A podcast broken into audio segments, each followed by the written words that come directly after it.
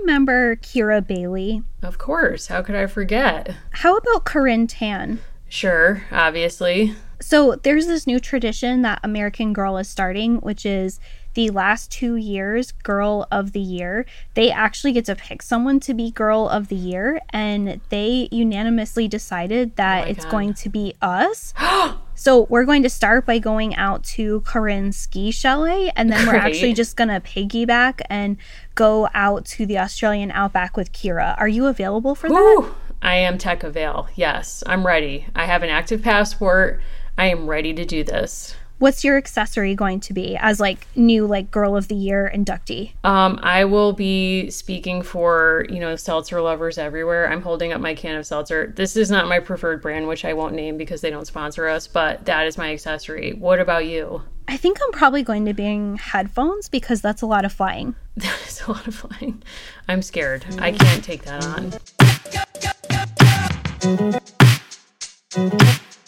on.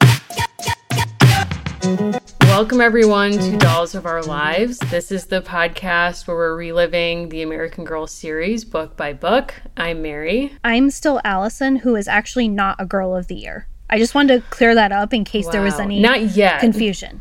No, not, yet. I would, I mean, I would love to be a girl there. I mean, I'm sure there are girls out there right now who are anxiously awaiting looking up to a 36 years young woman who, you know, collects toys. I'm holding up my, I have some of the Muppet Legos now, but Oh. um, on my desk. You know, I'm sure that's what everyone's shooting for these days. So uh, why not us? To quote Mindy Kaling, why not us? If Mindy Kaling can keep dream casting, and I'm putting dream in italics and with a subtle question mark, young women and then young men who look like BJ Novak in the same story over and over. No. I think we're allowed to speculate that we could be girl slash woman of the year someday. Oh my god, I would love that. You just made me think about that Katharine Hepburn movie, Woman of the Year, too. I mean, why not us? Like, I mean, who's involved? Like, what influencers do we have to reach? Like, we already don't receive free American Girl stuff, so I feel like we're pretty low on their influencer radar. I don't know, maybe we're just like not doing the right kind of spawn. No, I think there's kind of like an Uncle Hendrick moment coming to kind of, you know, rip from the pages of the headlines in the Kit Kittredge books. And Whoa. it's just not our moment. But like maybe if we wrote a strongly worded letter, we would get our way. I mean, I would love that. I I would love if we could. Somebody please suggest some text for an op-ed or a letter to the editor, a letter to American Girl that we could write to become Girls of the Year. And I'm putting girls in quotes for us at this point, but you know, I would I would think we would fall under their radar purview, maybe. There is, of course, like much to discuss for us, as always, with like Girl of the Year getting ready to drop. We also have a lot to talk about with changes for Kit. But speaking of the need to write a persuasive letter, what has been going on with Hallmark? Allison, there has been a lot going on, and I'm I'm still processing this. So my parents love Hallmark movies during this time of year, and frankly, all times of year. And I feel like it's a development of our generation that now Hallmark movies are just like so pervasive. And you know, I did meet Candace Cameron Bure some months ago at 90s Con, as you may recall. And now I regret that there is a photo of us, even though I did not really speak to her. She did speak to Anna. I don't think she knew she was gay, so maybe she wouldn't have, hindsight being 2020, but if she'd known. But, you know, Candace has moved to GAC or Great American Family. They've since rebranded because Hallmark, for those who don't know, once ran a Zola ad featuring two women getting married, and someone there was like, absolutely not on my watch. I'm taking this to somewhere else. And that person now runs a network called Great American Family, who is recruiting former stars away from Hallmark to make movies that will, for 100%, absolutely never feature anyone so dangerous as a queer person. So, Candace took it upon herself to note that GAC, she's now one of their content strategists, which is terrifying, but she took it upon herself to say, we will we will only f- feature traditional, putting that in scare quotes, families. So people were like, this is homophobic. Jojo Siwa's in the mix, of course. And then she put up this like many slides Instagram apology that was like, I love everyone. Like, I don't care what race you are, what your orientation is. And like conveniently never addressed her homophobic comment because I don't think she regrets that. And they have no plans of doing that or like featuring truly everyone. So it just led to a lot of drama online. So then Jodie Sweetin, aka Stephanie Tanner, comments on JoJo Siwa's Instagram where she's like, Candace, you're homophobic. And she was like, JoJo, you know I love you. At which point, Candace stopped following Jodie Sweetin oh. on Instagram. So, those of you holding out for a Fuller House reunion, not sure what the status of that right now. And then it just broke today, Allison, that Andrea, or like last night, it broke to me. This news is probably out there earlier. I have a cousin also named Andrea with whom I went to 90s Con. She sent me a DM and was like, here we go again. So Andrea Barber, who played Kimmy Gibbler, is debuting in her own GAC film. And everyone's like, Andrea, no, like you have a master's in women's studies. Like you're supposed to be on the side of the angels. Like, what are you doing? What is she doing? I don't know, but I'm like, how are you part of this? Like, I think GAC is also functioning as a place that's luring away women who are aging out of being mm. stars of romance movies. So I think that's part of it. But to knowingly participate in a brand that is avowedly homophobic, I'm sorry, you are making a choice and you are responsible for that choice. And so I'm just I'm upset about this because it's also like I've seen family members commenting on Candace's Instagram apology, and I'm putting that in scare quotes because there was no apology. She was like, The Wall Street Journal is trying to tear us apart. And it's like, no, they quoted you accurately enough. And my cousins are like, Oh my God, Candace couldn't love you more. And it's like, having to see people you're related to stand someone for being homophobic and doing the absolute least and not even apologizing, it just it's hitting me and it's not feeling very good but it's also hitting me at a time in my life where i'm actually reading like what i guess are called romance novels for the first time ever and it's because there's more queer romance novels out there. And somebody told me about some but i want to recommend one by alison cochrun called kiss her once for me. It's a queer holiday book and there are several other books that center jewish characters. So it's not all just christmas books either so i want to like put that out there and i can share some other titles. I'm like very new to this so i'm still learning so people can feel free to suggest but I'm at a place now where the world is so bleak that I have to escape at night before bed to something more pleasant. So this is what I've been reading. And just, you know, I want to just encourage everyone like the holidays are a really rough time of year no matter what your situation is.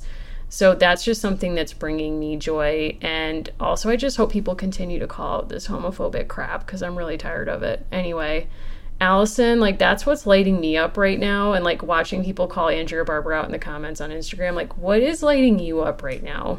I've loved we received a cool voicemail this week where someone sang us a song. It was another mm. remix of Ace of Base. I love when people Ooh. call us and leave us happy messages or interesting messages.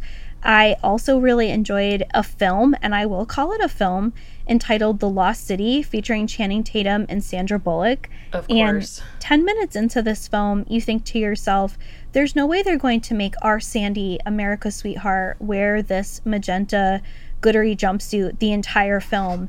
And about an hour in, you realize, yes, they actually might. Yep. So I think that's like definitely worth pursuing. I've also been reading a few novels I really like been absolutely enjoying following along with Kit. I'm going to miss her. My one Same. bright light is knowing that we have the Kit movie, which I have only ever seen a part of in an American Girl store, and it made okay. me laugh. So I'm very excited. Very, very excited about that. Happy that we have all sorts of people who want to hang out with us through Patreon hangouts or to message us about things that they love. There's been some amazing American Girl TikTok activity lately, so all of those are good things. All of those are in a category separate from people who make their own homophobic movie networks. So, you know, Thank you. life is is not red and green or black and white, but those things are separate. So, I think those things are pretty clear at least in a world of things that are and you know, I loved that movie with Sandy. I love that you're on friendly terms with her. And I it does make me think like we're missing those rom-coms. Like we really grew up in that age where it was like there were so many like even B or C list rom-coms. Like remember Win a Date with Tad Hamilton? Like nobody thought that was amazing, but everybody watched it. Or like One Fine Day with George Clooney, same picture, great soundtrack. But I mean, it's like, where have all those gone? Like Sandra Bullock, like, what's up? I don't know. I think that there is a perception maybe of there's like made for television or like made for streaming services, holiday yeah. or romantic films. And then there's like films that are made for the theater, and those tend to be more sort of like action packed figures.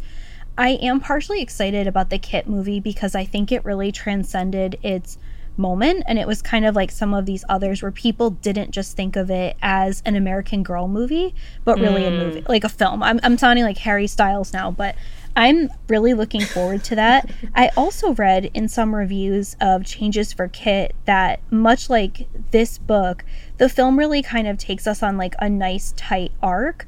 And I'm looking forward to seeing that because this kit content goes over two years.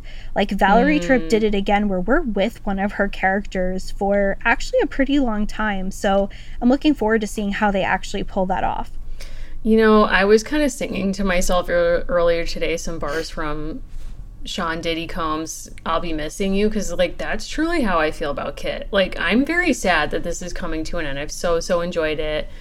Also, like, how did we as a culture let that song happen? But that's neither here nor there. But it's just sort of like, I'm really sad to be missing Val and to be missing Kit. Like, this has been such a delight of a series. Like, I just, I don't want it to end there are great things coming, but before we do that, should we should we do our coverage, our changes for Kit, book six?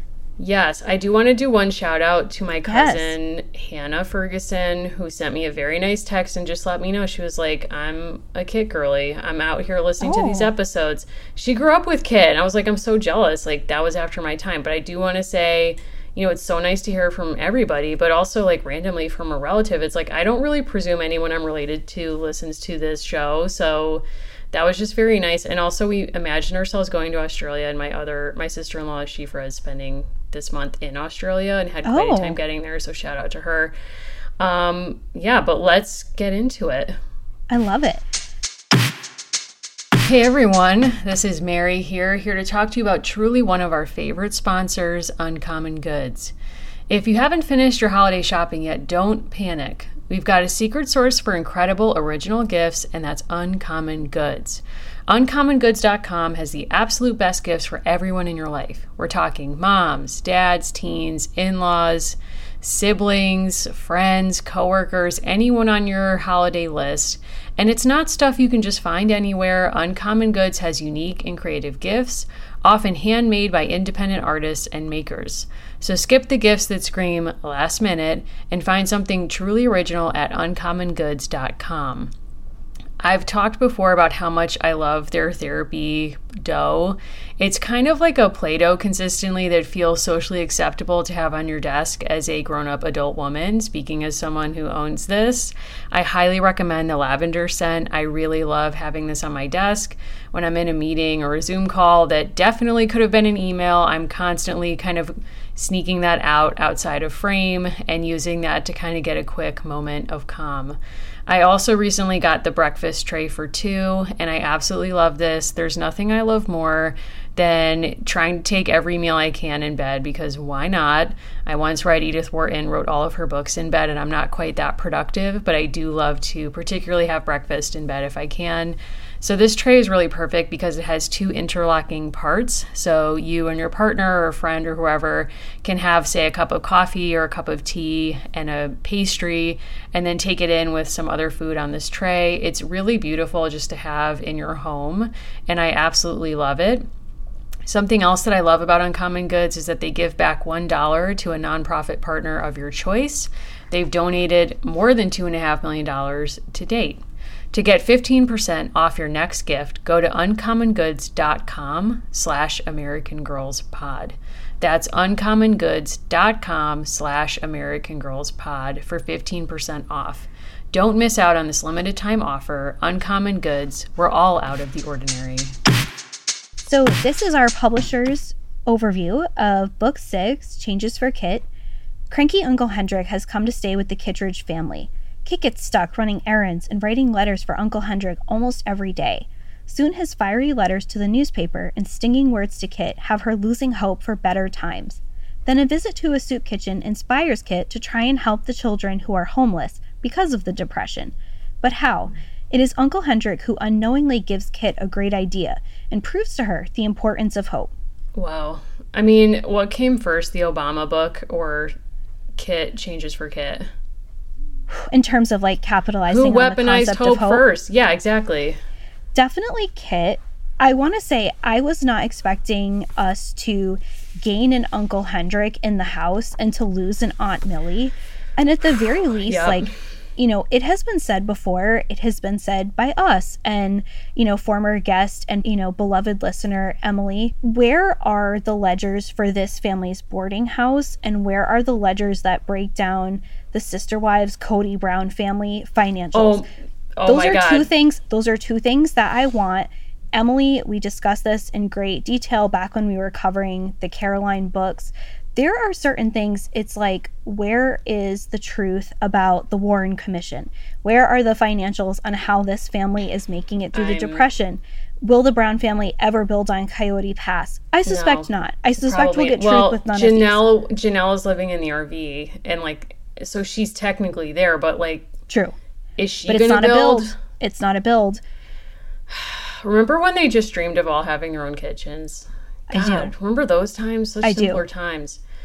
You've raised a lot of powerful questions there. I mean, the Warren Commission, we have no time to get into that, but many questions. I just, I don't understand why Aunt Millie is not in this book at all. And it's not even like, oh, she went out to do errands, so she's not here for this scene, but she she's like around in the way that Charlie gets sort of referenced. And it's like, oh, he's around, but he's just not here right now. She's gone. And there's a catch up of some other characters where it's like, oh, he's off doing this, she's doing that. There is no reference to where this woman is. No, and I'm interested as always, you know, and again, we wouldn't have been so granular if we had read these as younger people, but because we have the perspective of we take several months to actually go through these books and kind of look back on them or read them for the first time, thinking about what kind of timeline Kit has, right? And some of these other characters versus, you know, when we were reading Caroline, just as an example, how tight that was for the War of 1812. We're now into February of 1934, and we started two years ago with the Kittredges being in a very different position. I understand as an adult reader that she wanted us to get through like enough of the FDR being elected, him being inaugurated, and enough of his early administration to really be able to chart change. I think what I kind of walked away from this book with was feeling like Kit is one of the most interesting character transformations we've ever had because I think the way that it's handled is one of the most sophisticated out of any that we've read. I think that's true. Um, I really, really loved this series a lot, and I love this end book. I do think it's interesting that it goes for two years, and I wonder if in part that's so that Val can kind of operate in this final book on the assumption that everyone, and by that I mean Uncle Hendrick, would have had ample evidence of how FDR differed from what came before in terms of the government's intervention in people's lives because that's what we learn he wants to sound off about. And like there is this popular dissent to FDR and the much more interventionist vision he has for the federal government um, as we know it today. So I think that extended 10 line let, gives her enough leeway to be like, well, Uncle Hendrick would have seen a lot at this point to then sound off about, but also for Kit to kind of understand or kind of to see her transformation across this time as well. We should say, too, that a big part of this book, and it's talked about in the overview, but a way that this book really kind of plots along, it's fairly short. You know, like we got into some American Girl books that were long, like past 70 pages. We're back in the 50 to 60 page mark, which I think is a sweet spot for an American Girl book. And part of how we learn about the world is Kit is asked to do something that, again, is very much like Jo March. She's asked to sit and take a letter. She's asked to basically like sit and listen to Hendrick or read to Uncle Hendrick. And instead, she turns it into a kind of dialogue. Like he has things that he wants to rant about and that he wants put into a letter to the editor. And he figures if he's going to have to hear Kit using her typewriter, he will have it to his own ends, right? Like that she will do work for him. And we use Uncle Hendrick in the book as a kind of way to understand like big political changes. I thought that was so smart because it's been really well established by book six that the parents are just out straight with running the boarding house. And it paints a kind of like beautiful picture that Uncle Hendrick has nothing to do except read the news and complain.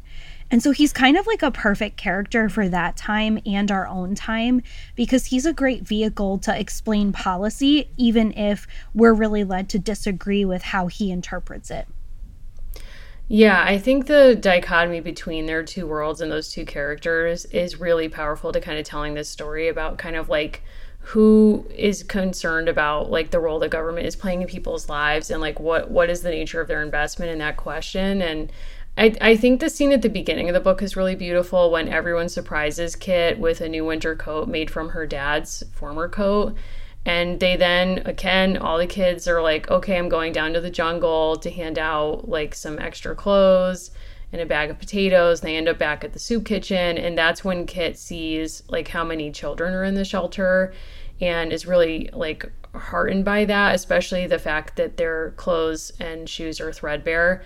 And so that's kind of like a really nice interest moment arc because it's like this is how the personal gets political. Like Kit just had a gift in her own life and sees that absence in other kids' lives and feels very gratitude for her own situation. And then it prepares her for thinking like here's this huge need that's not being served.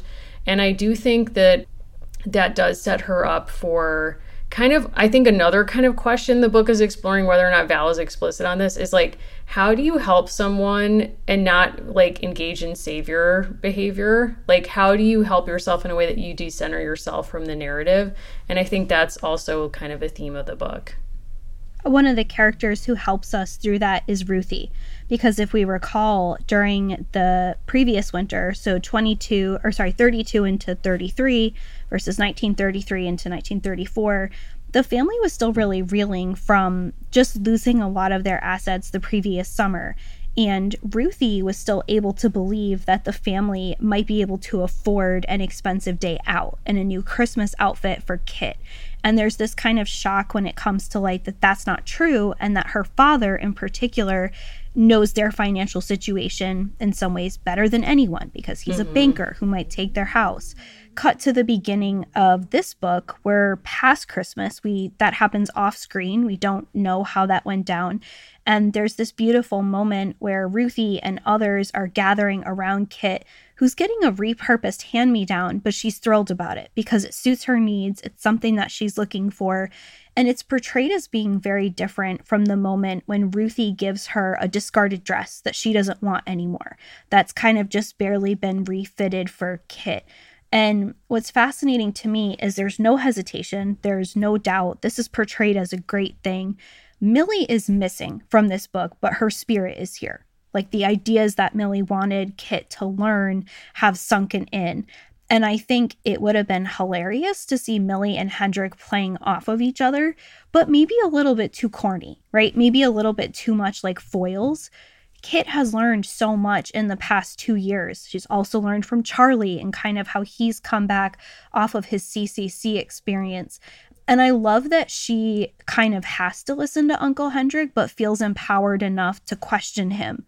And I think some of that does come from Millie. I think that's definitely true. I think it's like she's gone through this apprenticeship and now here she is like fully formed. She has all these new skill sets and you know i think she's very good at at feeling empathy for other people. Like when she's going through the soup kitchen it's like she's we're watching all three of them sterling ruthie and kit empathize for these everyone that they encounter there in a way that hendrick is completely incapable of doing. And it's really interesting like we should say he gets like falls at home and he breaks his I don't know, ankle and wrist or something. So that's what lands him in their house. And he just presumes, by the way, that the family is going to care for him. So it's interesting that he has a political position of like the government doesn't have isn't responsible for taking care of anyone, like he's all about private aid or like personal responsibility, and yet he rejects that for himself or he just feels like his privilege should land him of course that these poor relations who he has not helped um, should help him. And they do that without question, which is like an interesting also betrayal of that. There's no moment of frustration when mom and dad get the news. They head right out to go to the hospital to get him. And to your point, he certainly has the means to hire a private nurse. Right. So if this was purely a financial situation, I think that you're spot on that he feels entitled to a certain kind of care for free especially from the mother, right? Like he feels like that is something that he's entitled to. And I like the way that it's flipped very subtly without kind of being like parents or uncles don't know anything. Kit has a real conversation with Hendrick, right? Like she doesn't just sit there and kind of roll her eyes. She tries to kind of process what he's saying. And instead of just you know, taking the dictation, she's asking questions. She's kind of curious. And he's incredibly dismissive of what she does with writing a newspaper and calls it babyish. And I thought that was a really great moment because it helped for me to call out what Kit kind of sees as is going to be success for herself. And I was thinking about Substack and how today it's like yeah. the pinnacle of achievement might be having your own paper, it might be having your own kind of mini media outlet or system that you kind of produce. For Kit, legitimacy, as we learn in this book, is partially going to come from having her stuff published by someone else, which I think makes a, a lot of sense for the time period. But it's fascinating that Hendrick assumes she'll be kind of passive, she'll type for him. And in the course of doing this, she actually figures out like all the tools she needs to write a good letter to the editor. Like the summary says, he unknowingly teaches her how to do this by kind of barking orders at her.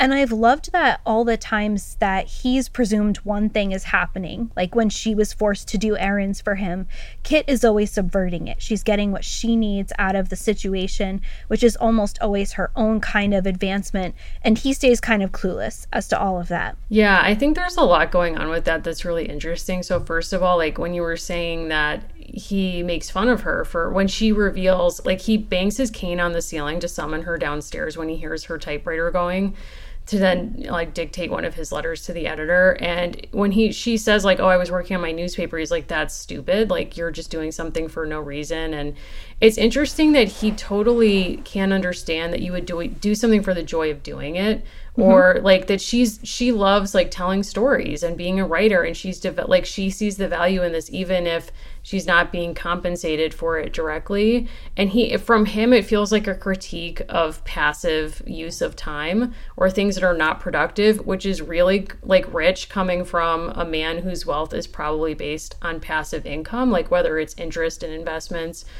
or who knows what else. So it's like he has this really insane like dissonance or just like lack of um, understanding of how his own life contradicts a lot of what he's saying, which is sort of like on brand for someone from with his position. He also doesn't come across as a caricature, which is something I really appreciate. Like, there's actually been a moment in a previous book and in this book where it's sort of like, okay, there's an update and so, for the purpose of Kit's newspaper and her kind of family newsletter, there is a discussion as to whether she should include a photograph of him in the newsletter. And she's immediately dismissive of this idea because she only wants to photograph things that she cares about. And that immediately to me felt like Chekhov's camera. I thought, okay, we're going to come back to this for sure because we're learning something about her, which is that she thinks film is really precious, not just because it's expensive, but she only wants to document things she cares deeply about. So that idea gets thrown out. It's decided that Sterling will just draw him for the newsletter. To your point, she cares deeply that people within the house, the boarding house, understand what's happening with everyone else. We get this sense that Uncle Hendrick has totally isolated himself from other people. He doesn't have any community connections. And frankly, instead of going to the dinner table every night and like railing at these people, he only really has the courage to have a 10 year old or 11 year old girl write out letters for him. Like, he actually doesn't even have the courage to really argue with people in person. Like you're saying, there's so much passivity there. He makes her actually create these documents, he makes her take them down to the newspaper so that his voice can be heard. And the one right. kind of benefit is that that's how Kit learns you have to sign a letter for it to be included. And that's like about as far as he's willing to go to really own these ideas as his. Yeah. And it, I feel like there's a lot of modern day comparisons you could sort of read into this of people who only feel empowered online in a comment section to say truly awful things or like really extreme opinions. And I think that Kit not only transcends that because she is willing to like show up and say things to someone's face and like, you know, own her opinions. But what I also like in terms of her moderation is not even just her opinions, but her willingness to be discerning in how she deals with him. Like they have this whole conversation. She's hearing him fire off these like truly insane letters to the editor that are way over the top in being against FD- any FDR policy, basically. And she's listening to him, she's asking curious questions, But even as she clearly disagrees with his points about using an abandoned hospital, for example, as housing for unhoused people, um, she's able to say, look, I, to herself, I don't agree with anything this guy is saying. And yet I do think he's teaching me something about how to literally write a letter to the editor. Like, what is the format? And I thought that that showed some real maturity on her part that she could distinguish between, I hate everything this guy is saying, and I'm to like take the parts that are useful for me and leave the rest. I don't know. I just thought that was really like sharp on her part. One of our reviewers who I always read on Goodreads, Katie, who has done a reread of all of the books as part of listening to this show, she pointed out something that I thought was especially sharp, and it's that other books, such as the Felicity books, really end with these kind of heavy handed moments in the Change book where someone says, like, you're so grown up right? This happens with mm. Molly as well with the reunification with her father, which partially happens kind of off page, but there's clear moments where adults are validating and making an explicit statement, right? Like, you have grown up, you have changed. And in this book, what seems to matter most is that Kit understands that she's changed. And I tracked that kind of all throughout this book that things that would have been a major plot point in a previous Kit book, we now kind of come to understand as par for the course because she has understood so clearly that life is just different, right? That life is not the same as it can be. When she decides to trek out and to try to do a donation of food and clothing to the place that they're calling the jungle, she's able to put things together very quickly that that circumstance has changed. And one of the quick connections that she makes is well, if there aren't poor, unhoused children here, they still have to be somewhere because as she's learning with her conflict with Uncle Hendrick, there's no miracle. There hasn't been a miracle fix. You know, FDR is not just taking over public housing. So where are these people? And that's right. what leads her to go to the soup kitchen. Such a kind of smart pivot. And I think she comes across in some ways to me there was a sadness I felt at the end of this book that she is so mature because mm-hmm. one of the mm-hmm. first things we learn as a kind of teaser into the future is that she would have turned 18 at about the start of World War II. And I think that's such a smart connection to make first, but also you think like this is not going to get better for a long time. Right. And I think that that's a that's a huge historical question to which there is no clear answer, which is what ultimately ended the Great Depression. Like to think about the fact that literally her entire childhood is defined by the Great Depression. She's 18 years old when World War II breaks out. Now, some people would say the thing that ultimately ended it is World War II and this uptick in war production and all these things. That's also been disputed. I don't I am not an economic historian, full disclosure, as you know. I don't have a clear answer to this, but I mean thinking about just how like this is your entire life. Like that is mind-blowing for me to sit with and to like really as you say it is a sadness. It is almost an end of her childhood in a certain way emotionally for her to have to truly accept and grieve this is this is not going to end anytime soon. Hey everyone this is mary here to talk to you about hellofresh. With HelloFresh, you get farm fresh, pre portioned ingredients and seasonal recipes delivered right to your doorstep. Skip trips to the grocery store and count on HelloFresh to make home cooking easy, fun, and affordable. That's why it's America's number one meal kit. I love to think about things that I can look forward to when we're in this season, when it's frankly not a lot of sunlight outside, when I get out of work. And being able to come home knowing that I get to kind of try out one of these recipes with my wife is something that genuinely just sparks joy, to quote Marie Kondo. I also love to think about, you know, what menus I would make for friends or imagining making them for the American girls or even stars of some of my favorite Christmas movies. So, what am I going to make for Rosemary Clooney in White Christmas, for the icon Queen Legend, Miss Piggy in Muppets Christmas Carol? To me, the iconic adaptation. And any holiday movie that you like, you might want to play that game yourself. It's also really good to think about the fact that HelloFresh is 25% less expensive than takeout, which I know is something that's very tempting in this season of having to both, you know, work, do life things, and also get ready for the holidays. So there's a lot of demands on all of our time. In particular, I really want to flex and recommend the black bean burrito. That's my favorite recipe I've tried so far. It's so, so good. We've also made burgers with mushrooms that were excellent. So there's so many different recipes to try and kind of keep making. I love returning to things that I know that I'm going to love. So if you want to give it a shot yourself, go to HelloFresh.com slash AmericanGirls18 and use code AmericanGirls18 for 18 free meals plus free shipping. Again, that's HelloFresh.com slash AmericanGirls18 and use code AmericanGirls18 for 18 free meals plus free shipping. It's so interesting because I read this book, and right before we did this recording, I had to go to the bank. And of course, spent part of, you know, earlier today, like researching. So, how does banking change during the Great Depression? Because part of what Uncle Hendrick is railing against is FDR's NRA, which is not the National Rifle Association, but is this massive recovery administration that really like pulls a lot of levers to dramatically change the way business and workplaces are conducted. And while I was at the bank, I had to do some business. And the woman made kind of a side comment to me. She said, Well, you know, I know that prices are up and, you know, inflation is really bad, but I think we're all getting a lot smarter with money and I think things are better. And I kind of couldn't help myself. I was like, I don't. Like, I'm actually just spending yeah. a lot more money on things I don't want to spend money on. And I've always been pretty frugal. I've always had a pretty good sense of what things cost. And she said, Well, you know, I just mean like, I think we're all being better about money. It was like, no, we're actually being like exploited. So a few companies can, I did not say this, but a few companies right. can do better. Like, things have changed within the market, but they have not really generally changed to help ordinary people.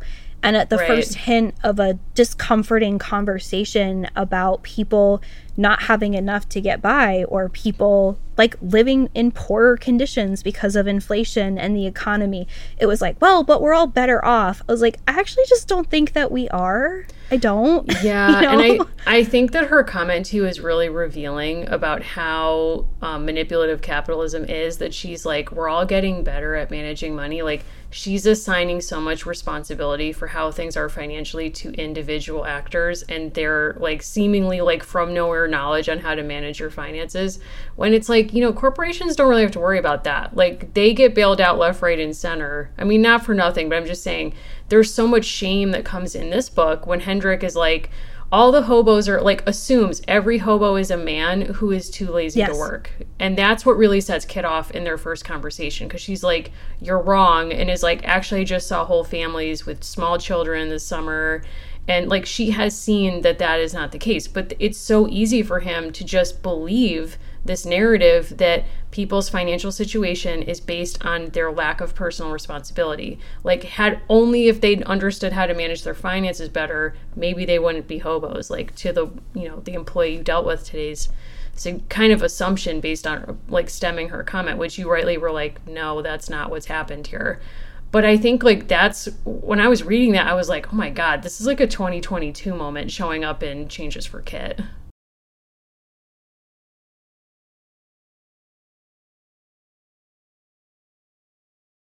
This book really does such a wonderful job of showing how aware Kit has had to become of the world around her. And I think to your point, it's like, well, how much would Uncle Hendrick would have really known about these changing policies? Like, like how much was clear to people on the ground?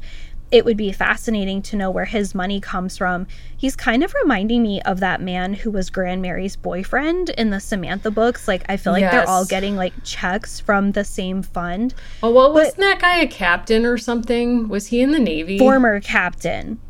Former captain, retired. Former captain, like current dot dot dot. Fair. Uncle is not a real title. Like what? Yeah.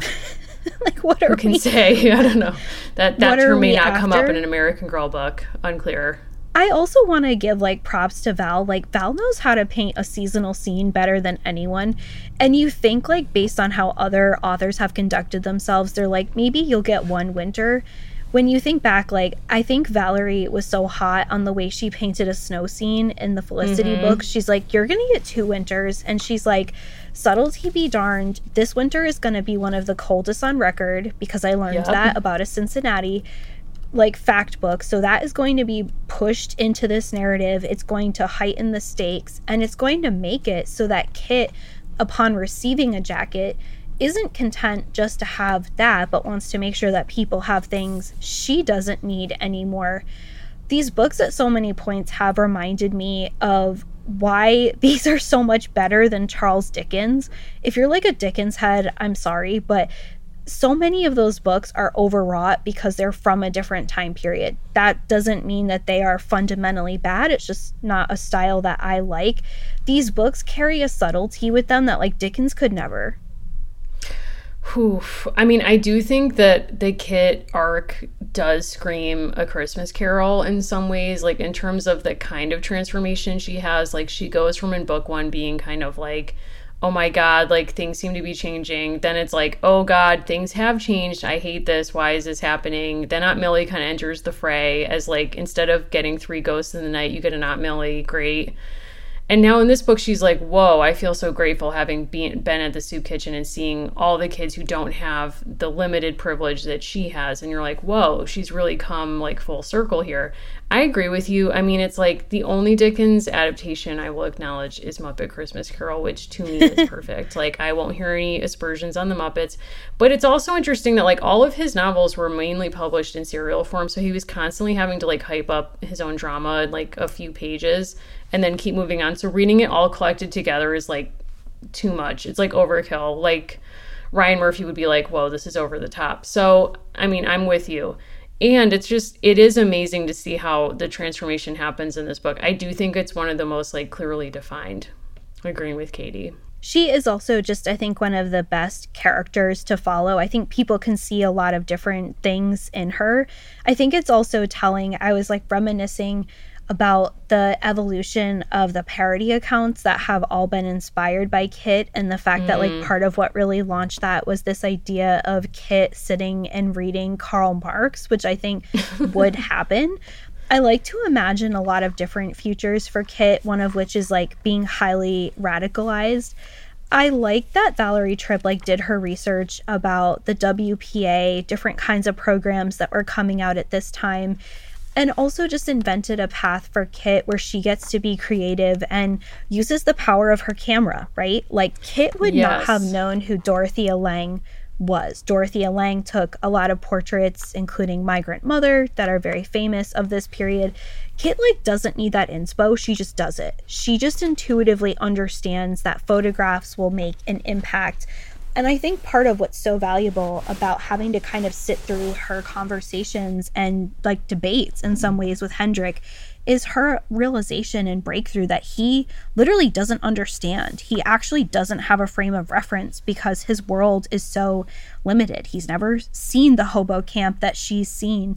And that sense for her that pictures might make a difference we ended the previous book with her saying like somebody should do something and maybe that somebody is me yeah. I love that this book does not pick up like the next day and Kit's like, yep, and I realized it's me taking pictures.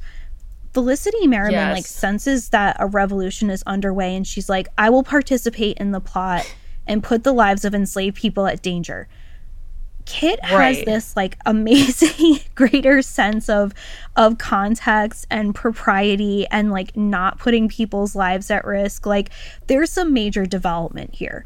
Yes, there is major development here. I do want to kind of talk about like the method that she chose because you talked about photography and like the idea of a letter to the editor and like I'm really interested in like the history of like media and news and whatever like from my history of the book days. So I kind of want to just get into that for a sec. Like there are two books I want to shout out that are really interesting. One is called T- by Tammy Gordon, a public historian it's called The Mass Production of Memory, Travel, and Personal Archiving in the Age of Kodak. And it's a really, really good book that kind of, she's looking at how cheaply available cameras in the 20th century changed how people like fashion themselves on film. So it's a lot of like, you can kind of imagine Kit in this, like, she gets a camera originally in this book, she's dreaming of using it to take pictures of people who mattered to her, as you said before, and a picture of herself up against a wall at the airport to mimic her hero, Amelia Earhart. Never forget her hero.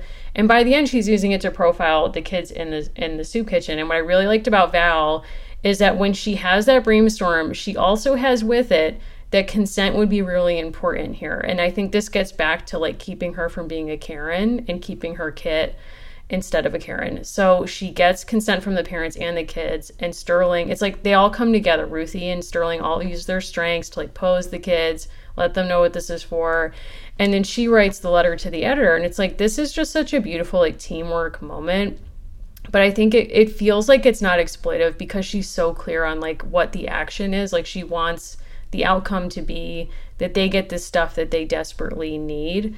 And I thought that was really beautiful. And the other book I'll mention on this is called Out by Alison Landsberg, The Transformation of American Remembrance in the Age of Mass Culture. And she coined this term called prosthetic memory. And so she's talking about something different, but she's talking about like if you go to a museum and you see films or TV and about historical moments that you are not a part of, images can give you this sense of empathy for people whose lives are very different from your own. So you can kind of imagine how Kit, unknowingly at like 10, is also wading into this. Like she's a very empathetic person. And by taking pictures and adding them to her op ed, she's also inviting the people who look at this newspaper, maybe Uncle Hendrick and others who literally seem to not understand this can also empathize with people whose lives are very different from their own. So I think that that was a really important piece. Um, also, just like as a stat, the this book is when 1935. Um, we are now in early 1934. Oh, okay. Well, okay, we're two years away from this, but 1936 is the first edition of the Green Book. Like, you have all of these things starting to use photography or like mass media to kind of make public people's histories that are not even what Kodak ads look like. If you look at a Kodak ad, they're imagining the people using them in this period look like Kit, like white middle class mm-hmm. or formerly middle class families. But this book by, um, which I really, really liked, um, Tammy Gordon's book, it opens with her talking about Pauli Murray, um, who like they used photos to like literally capture like early selfies of them and like different forms of their identity and I don't know, just really interesting book if you want to check that out. But the thing that I found that was most interesting was like actual. I wondered if kids, other kids wrote op eds in this period too. Like, what is Val kind of basing this on? And there's a great project. It's actually collected in a book edited by Robert Cohen, Dear Mrs. Roosevelt, The Letters from Children of the Great Depression. Some brave hero put an excerpt of these online. I'm not going to say who this was, but this is for the Yonkers Public Schools. And um, the thing we're looking at. If you Google it, you'll find it. And there's really great transcripts of some of the letters. And I just want to read a brief one because you can kind of see how these letters sound a lot like what Kit wrote, um, which is basically saying, like, you should absolutely use the hospital for unhoused people, and kids need, there are kids living in these situations, and they really need clothes and shoes. So there's one from 1936 that from someone in Arkansas who only signs Miss LH Dear Mrs. Roosevelt, I'm writing to you for some of your old soiled dresses if you have any, as I am a poor girl who has to stay out of school. On account of dresses and slips and a coat, I am in the seventh grade, but I have to stay out of school because I have no books or clothes to wear. I am in need of dresses and slips and a coat very bad. If you have any soiled clothes that you don't want to wear, I would be very glad to get them.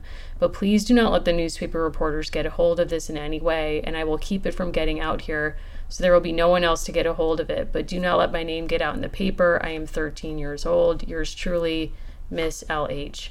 So I thought that was an interesting comparison because you hear her asking for material things like she need literally I will take your soiled clothes so I can go to school. But also this like real shame that comes in at the end and a request for privacy. And i think that that's a really important difference. Like if you scroll and look at the other letters almost everyone asks for the same thing like please don't let newspapermen get this. So kids embrace of newspapers and also this idea uncle hendrik taught her of like you have to sign your name which she willingly does i think is an important kind of comparison here about you know the kids in this actual historical moment and kit kind of reporting on this kind of phenomenon or this major issue. If you recall too like a formative moment for kit is the realization that her friend has to walk with her a certain way so that when she goes to the movies you can't see that her dress is tattered. Absolutely. And when she receives a newer dress from Ruthie, and Ruthie believes that she's doing a good thing and a helpful thing, that's a real moment of shame and conflict for Kit because she doesn't want to receive that from her friend. She doesn't want mm. that dynamic to change between them. Like even when they're sharing popcorn at the movies, she's happy to take I think it's like a handful, but then doesn't want right. to be literally seen as getting a handout from someone she's very close with. something that I think is like really a remarkable achievement is the Library of Congress has put so many photographs from this period on the internet. And something I'm really struck by obviously, our society is very different than it was 100 years ago or 90 years ago during Kit's lifetime. But you know, comprehensive projects that seek to like understand our country, you know, things like the FSA, which is what hired Dorothea Lange to take photos and to go out to the Dust Bowl, the Works Progress Administration, the flawed slave narratives that were captured. All of these big kinds of projects, you know, there is coming up an anniversary that I think people are not excited to celebrate. Obviously, the 250th for the United States. I'm mm-hmm. not suggesting that we celebrate. I am noticing such a huge difference between the way there was money and movement to document the country for the bicentennial versus mm-hmm. now. And we lose out every time we don't have good documentation. When under the previous administration they cut the census short that was deliberate because when we know better who lives in this country we have a better sense of things that need to get done. So it's like every time there is not a mass movement to gather information and to document we all lose out. Right.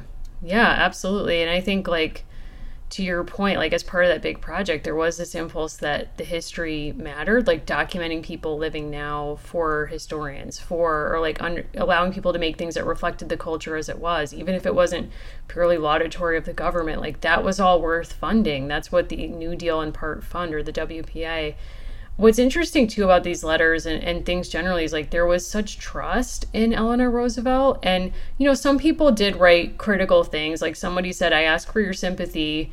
Um, though I little expect it because you've never been deprived of the things of life by a stubborn depression that is taking its own sweet time about saying adios. Like a teen from Minnesota wrote that to Eleanor Roosevelt so there's criticism, but there's a lot of people who are like, thank you for caring about poor people. Like, I know mm-hmm. that you've been traveling, like, Eleanor Roosevelt obviously traveled all over the country and like saw different people from all walks of life. There was such trust that at least like the people at the top were intending, or at least wanted to know what was going on with the people, you know, across the country. And I think if you had letters from kids now, I really wonder what they would say. Like, is that faith in government there? Or like the kind of like, you know, presumption of goodwill? I don't know. Well, the intimacy of listening to the Roosevelts and, you know, starting with FDR and the fireside chats on the radio. I don't know that for children who are growing up now, right? Like the immediacy of that intimacy if the first time you had a radio in your home and that was a special thing and you got to hear directly from the president. Today, we're so oversaturated and we're so overexposed. It yeah. was interesting to me, and I could be mistaken. I think that this peek into the past is the first time that Roosevelt's inability to walk is really clocked as something significant, and the fact right. that that was kept as a secret. And I'm thinking of the way that I think there's obviously a lot going on with that, right? Like a lot of internalized shame about disability. But the way that reporters agreed to hide certain things at the request of the administration. I was watching a series of TikToks yesterday of Kamala Harris talking about Venn diagrams. I think there is just like okay. such a fundamental. she I haven't seen thing. those. I don't know what it is. Okay, so she loves Venn diagrams, and this was partially spurred by her singing Wheels on the Bus, kind of in a context where it wasn't needed and probably not appropriate. And okay. it got me down this rabbit hole of she loves to talk about how she loves Venn diagrams. And sometimes what she's describing is like not really a Venn diagram, so it's sort of strange. But she okay. does this characteristic laugh and she'll say, I love Venn diagrams when explaining things that connect with each other the relationship between the media, even if you go from like Roosevelt to, you know, the era of Kennedy and like hiding his illness to today, like there has been such a fundamental shift where like the way that Trump tried to garner intimacy with his voters and his citizens was by saying like I run my own Twitter account like whether you like the right. content or not like i sit in bed and i tweet to you with a cheeseburger in one hand and my phone in another like you have to go so out of your way today to control your media. I think those letters do reveal the fact that people felt a new kind of intimacy I don't know what else these people could share with us to compete with that. Like, we know way too much already. Yeah. I mean, I think it's interesting because, like, Trump was like, I'm com- communicating with you directly, and yet at the same time was like fighting vociferously to like protect his tax returns coming out. So Yeah. it's like, I'm willing to be vulnerable, but not, but only in a, an extremely controlled way. And I think, like, he was requesting people to communicate with him in that way. And I think that as you're saying, that's what people want, like a feeling of someone in power saying, "I want to talk. I want you to talk to me," and that's what Eleanor Roosevelt would say in interviews. She would say, "I want you to write for, write to me. I want to hear from you." And she got hundred thousand pieces of mail in her first year as first lady. So, I mean, what it's interesting is like you don't see what these kids get back. Like that's what I wanted to know. Like, is there some kind of like standard letter that goes out or? I don't know. I mean, one of the kids also wrote like, "Can you pay for me to go to Hollywood because I want to be a star?" And I think I could do it, and then that could help me pay for my mom's medical expenses. So it's kind of like sweet and delusional at the same time. Um, but yeah, it But is. bureaus it at is that time- interesting. they had ways, right? Like I think today people might invite a president or a powerful person to say their weddings as a joke, right? With the hope that Right. like maybe they'll get a present or they invite, you know, Bill Gates or whatever. But thinking about like, you know, going to the National Archives and reading through the Bureau of Home Economics, they would keep a percent of a percent of the mail that they received. Hmm. And I believe the 1930s was an all time high, partially because of like limits of technology and partially because of like pure need. And people with with at least the archive that they kept, they don't have the kind of modesty or false modesty in some cases that you're seeing in those letters. It was like, this is what I need, help me now, right back to me Right.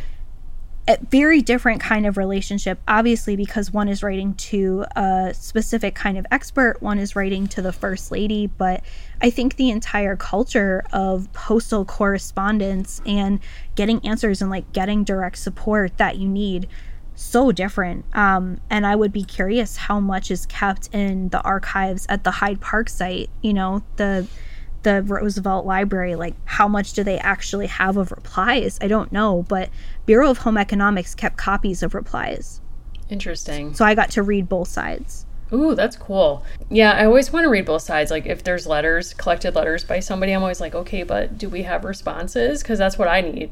Yeah, and if people are curious about that, we did a Patreon episode some months ago now about the children who've written to Dear Highlights, and that's like a 50 year old archive of children's questions and like what they were looking to get out of a response to someone.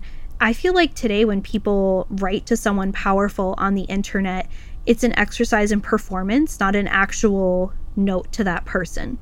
Yeah, there was like a whole internet trend a couple months ago of like people being like, I'm inviting Taylor Swift to my wedding, like knowing she was not going to attend your wedding, but I think like hoping for like performing that to be like, look what a huge stan I am.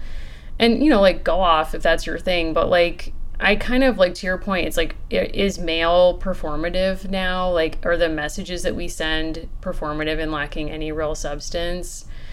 Is the measure of people's faith or lack thereof in government are willing to contact anyone involved in it. Like, has anyone listening to the show ever written to their congressman, their senator, Oh, or town council member? yeah, you have. Yeah. in- you have recently, or just like in general. I have, and uh, very recently. So, uh, I have talked with a neighbor about an issue that we think needs to be addressed, and it resulted to letters to people at multiple levels of uh, state and local government.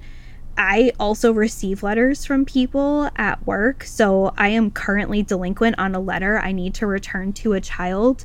People write to park rangers all the time as school projects. And that's something I do at my job. I write them back and I put a package together and I, I send them mail. And I've actually seen TikToks of like, you know, here are letters kids got back from park rangers. And I'll just say this like, some places have very different budgets than my park and what they send them. Oh, So, really? Every child gets a personalized letter from me. I actually sit and I write it and I think about they mostly ask me about wildlife and i think that my letter is probably like the most boring one of any child in the classroom because i'm like we have a lot of raccoons um, so i try to make it as That's interesting as possible but i do i do send them letters and i think it's cool to see a handwritten letter from a kid who went to all that effort like to ask so that that's like a weekly Totally. thing That's very sweet. Um, yeah, I think, you know, I think keeping up those lines of communication are, are, important. And I, I think she inspired me in a way. And I said to you before we started recording, I wanted to kind of give a shout out to a nonprofit that our friend Amy Loisel um, made us aware of, and it's called Open the Open Ed Project.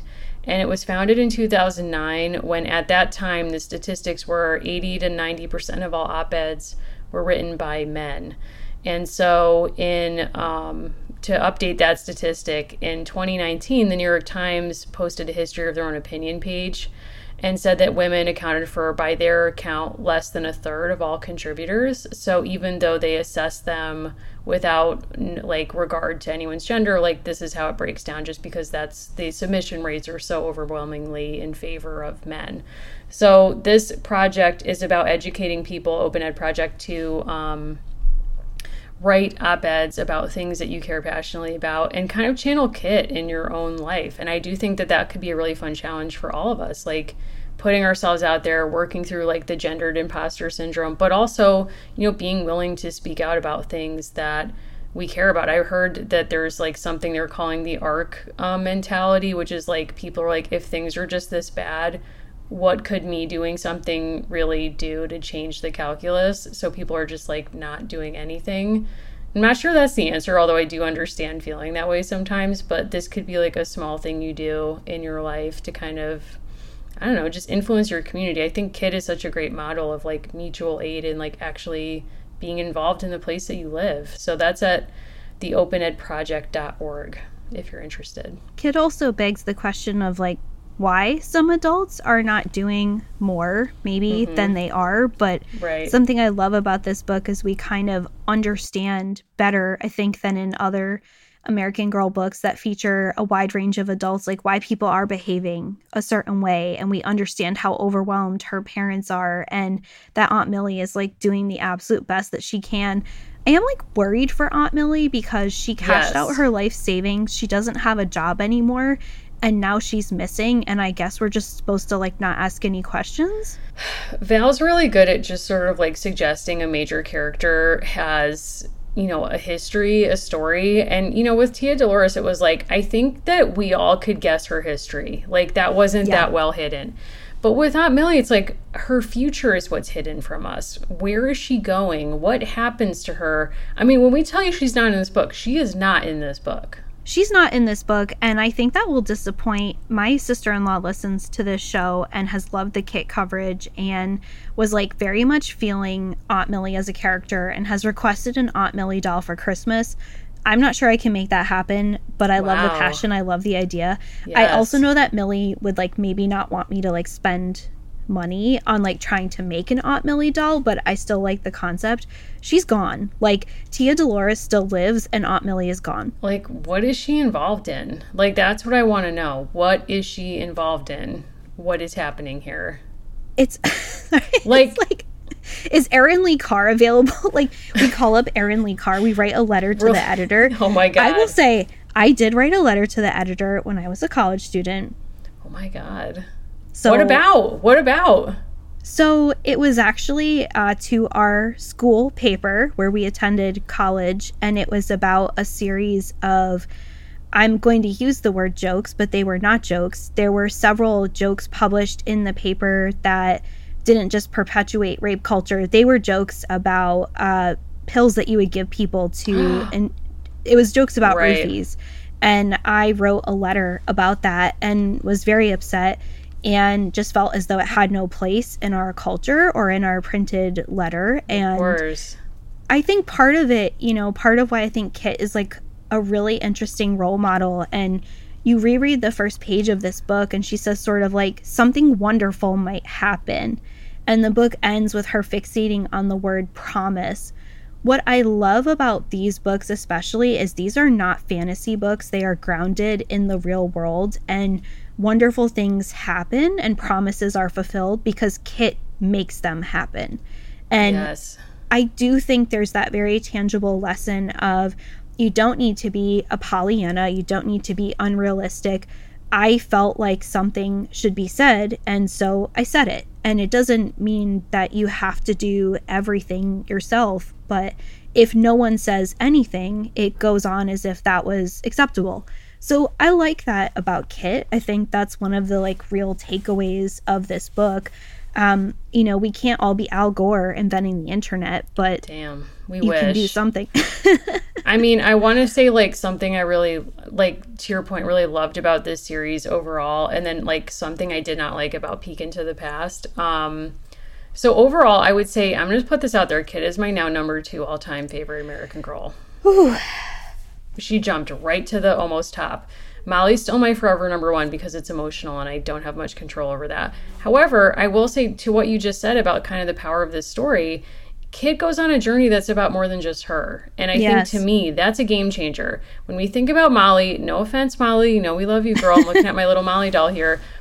I mean, Molly's on a journey with herself. Like, her triumph is like that she tap dances at the end. Again, no offense. And as a Leo, it's like, I understand needing to be the center of your own narrative sometimes. We've all been there but your life is so much more enriched once you understand and make it about more than just you. And I think Kit really gets that. And at the end of it, she's like really stepping outside of herself to say something and to take put herself out there be vulnerable and be hopeful on behalf of other people. And i think that that's really beautiful. Do i wish that she had these are my two nitpicks with this book. After and please accept the compliment i just gave. It's very sincere. This doesn't upend that. I do wish she had been willing to reference her family's own experience or her own experience in her op ed. She wrote kind of an abstract way about other children who, admittedly, she is not living in the soup kitchen or shelter. That's not her experience. So I understand keeping herself apart from it. But I do think she sort of like put some distance there. And I wonder if that's like some residual shame on her part, trying to seem like a journalist. I don't know. Something I loved about Peek into the Past, something I hated about Peek into the Past. One, the peek into the past speculates about kids future, and their future for her during the war does not involve getting married. And I was like, kudos to you guys. Your future doesn't like kind of pivot to her like domestic future. It's like she might be in the um she might be a nurse. She might be, I don't know if they say she's going to be in the waves or like something like that, or a journalist working for a war correspondent.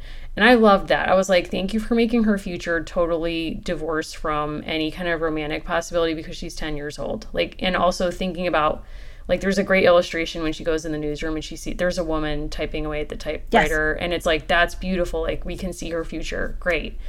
Thing I hated about Peek into the Past. Um, we talk about the Nazis at the end. Do you know where I'm going with this? Hitler persecuted suspect. certain groups or treated them harshly and unfairly. Among these groups were Jewish people, gypsies, Jehovah Witnesses, and others whose politics and lifestyles he did not agree with. I'm sorry, but we keep doing this in these peek into the past. Like, please stop decentering Jewish people from the Holocaust. Like, why are we doing this? Yes, many groups were persecuted, but I think it's not an exaggeration to say that Jewish people were the central focus of the Holocaust. So it's very upsetting to me that in these books, that they would casually attempt to do like a we're going to try to reference everybody instead of being like this is what it was. It's written in such a way so um lifestyles he did not agree with. Like there are certain kinds of things where it's like oh i don't know that i would put wallpaper there.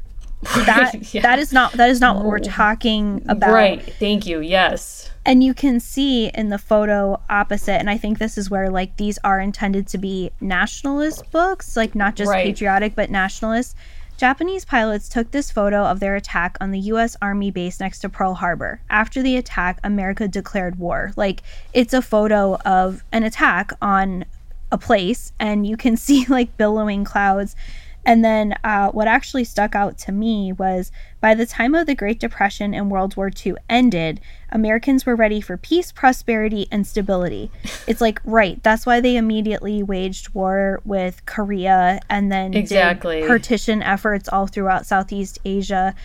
I do think that they really just wanted to get World War II in here. And I think that that was actually like not necessarily where we needed to end with this. I've been really impressed overall with the world books, and I read the entirety of the Kit's World book and liked what it did a lot better than the Peek into the Past. Mm. I think sometimes there's like word limits here. They're trying to get certain vocabulary in, right? Like the word persecute specifically. They're trying to get allies in here there's such a huge difference sometimes in the American Girl world. We got such a profound sense of the inner life of a character like Rebecca Rubin, and then it does feel like a bit of a backslide to read something like this peek into the past where I, I do think the word genocide would have been appropriate there, and I think that yep. it could have been defined and it could have been put in a much more blunt way so that people understand the seriousness. I actually think if you, you know, kind of go way back to when we talked to Leah Sauter about what Americans would have known, it would have been such a great moment to say, like, as someone working in a journalist space who cares about newspapers, yes. what would Kit have known as a young, aspiring adult? maybe she would have been a war correspondent, but maybe she would have already been reading about anti Semitism in the papers. Yeah. That was something different they could have done there. I also think they were trying to like avoid the debate as to whether the depression ended because of the war, where they're like, it probably did. And here's some ladies with NRA tattoos on their back. Oh my some god. Some people didn't like it, but it was basically good. Sun and suntan tattoos. I was like, are you what?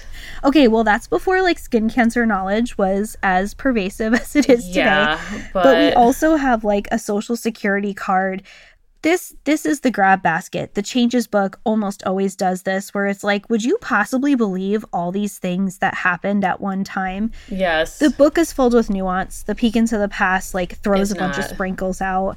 I encourage people, as always, like check out Living New Deal. That's a really good resource. It's where I learned some stuff about Glacier for our previous episode. But Living New Deal is just a wonderful reminder of like what happens when civic engagement and like real funding into infrastructure come together. I just want to believe that Kit did a lot of amazing things. And if you've written cool Kit fan fiction, I don't know, send it to us. Oh my god, I would love to read some Kit fan fiction. And I would love to hear from people too, like in your fan fiction or wherever, like where do you think Kit's life goes? Like I'm I think she's one of the most exciting characters to think about her future. And I think that's what like kind of like upset me about Peek into the Past amongst other I mean, by definition, as you're saying, it's like a we didn't start the fire enterprise where they're like this, this, this, and then this happened and then World War II, and you're like, uh, what?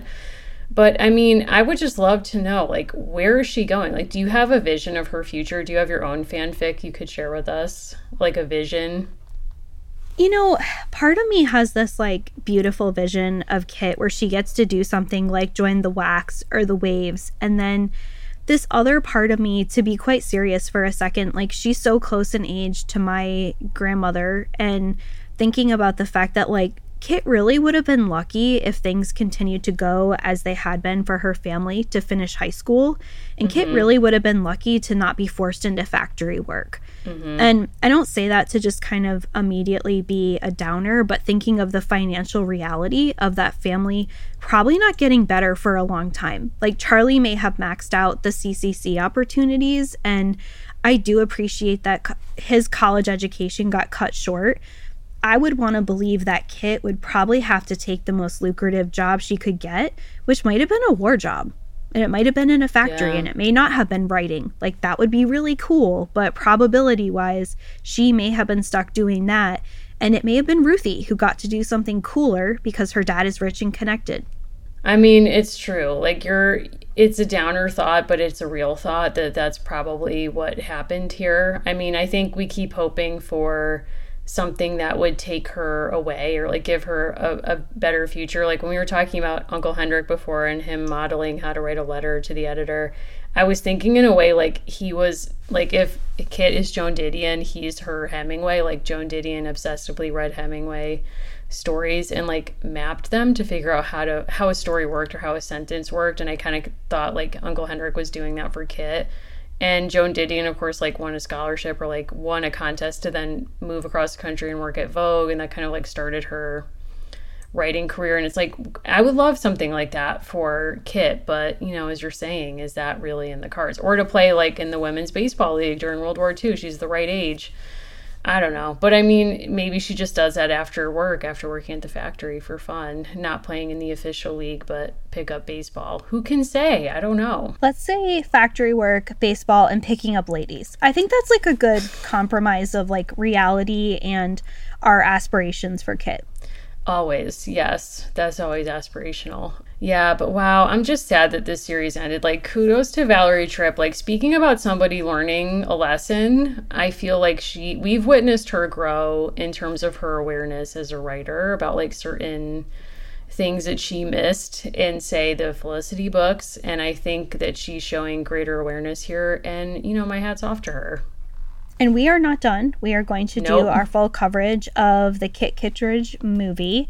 We also like I would give this book a gold medal and a gold star. Wow. I am also going to give a gold medal to our upcoming Patreon episode, which will be about Allison Goes for the Gold, a magic attic book. And we have a kind of surprise coming in January with a different podcast that we collaborated with, and they sent us some old Magic Attic catalog scans, which were really kind of earth shattering. Like, I felt yes. a seismic shift within myself. I don't want to say anymore because I want people to join us for that episode that is one of like a few cool things that we have going on with Patreon. So really looking forward to that a lot. Yeah, please join us there. We have a great Discord community and we do all kinds of hangouts and just like it's a great place to kind of sit and talk all day, even if you're at work, like low key, about pop culture, all kinds of stuff, American Girl and otherwise. And we had a great PowerPoint party on Taylor Swift a couple of weeks ago hoping to do more of those like we it's a really fun place to be on the internet one of the few kind places and um, so we'll hopefully be announcing our schedule for next year's patreon episodes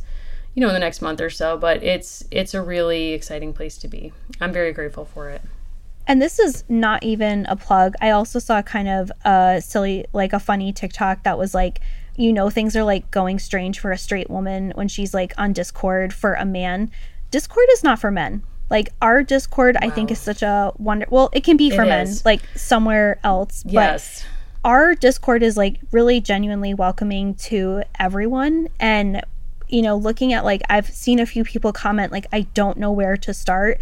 It's actually a lot more intuitive than you would think and you can please feel free to message us directly if you're feeling like you're not sure what to do. The first time you look at all of those channels kind of lit up on our Discord, you might think I don't know where to begin it's like Reddit, except you only read and converse with like cool, fun people who also actually want to have a conversation. Yeah. So I just want to give a quick plug to that, that it really is a welcoming, like low threshold place, and you don't need to feel uh, daunted by it. And if you do, just reach out to someone and you can kind of get like a Sherpa to assist you with your journey into Discord. And I would say there's a general thread and an introduction thread. And what I really love seeing, and this is how beautiful this community is, if you show up on the introduction thread and just say, like, hi, I'm Mary, I love Murder She Wrote, whatever, like, I'm a Molly. People who are not us are going to be so excited to welcome you to that space and then direct you to channels that they think you might like. Like, if you're like, I'm from DC, there's a very active meetup group in DC, like, shout out to them and you know like they'll invite you to their hangouts and all kinds of stuff so i mean it's a really cool space and what's make what makes it so cool is like people take it upon themselves to be great kind of stewards of the community so just shout out to everyone who's ever welcomed someone like that's very cool to see and if people want to reach out to us directly you can do that on Twitter at Dolls Lives Pod. We are also on Instagram, Dolls of Our Lives Podcast. Mary, if people want to find you, where should they do that? I would prefer you find me on Instagram at Mimi Mahoney. So feel free to DM me. I just caught up the other day, but I always write back to everybody and um, yeah love having conversations about like literally anything. Allison what about you? I'm at allison horrocks on twitter and instagram. You can feel free to find me there.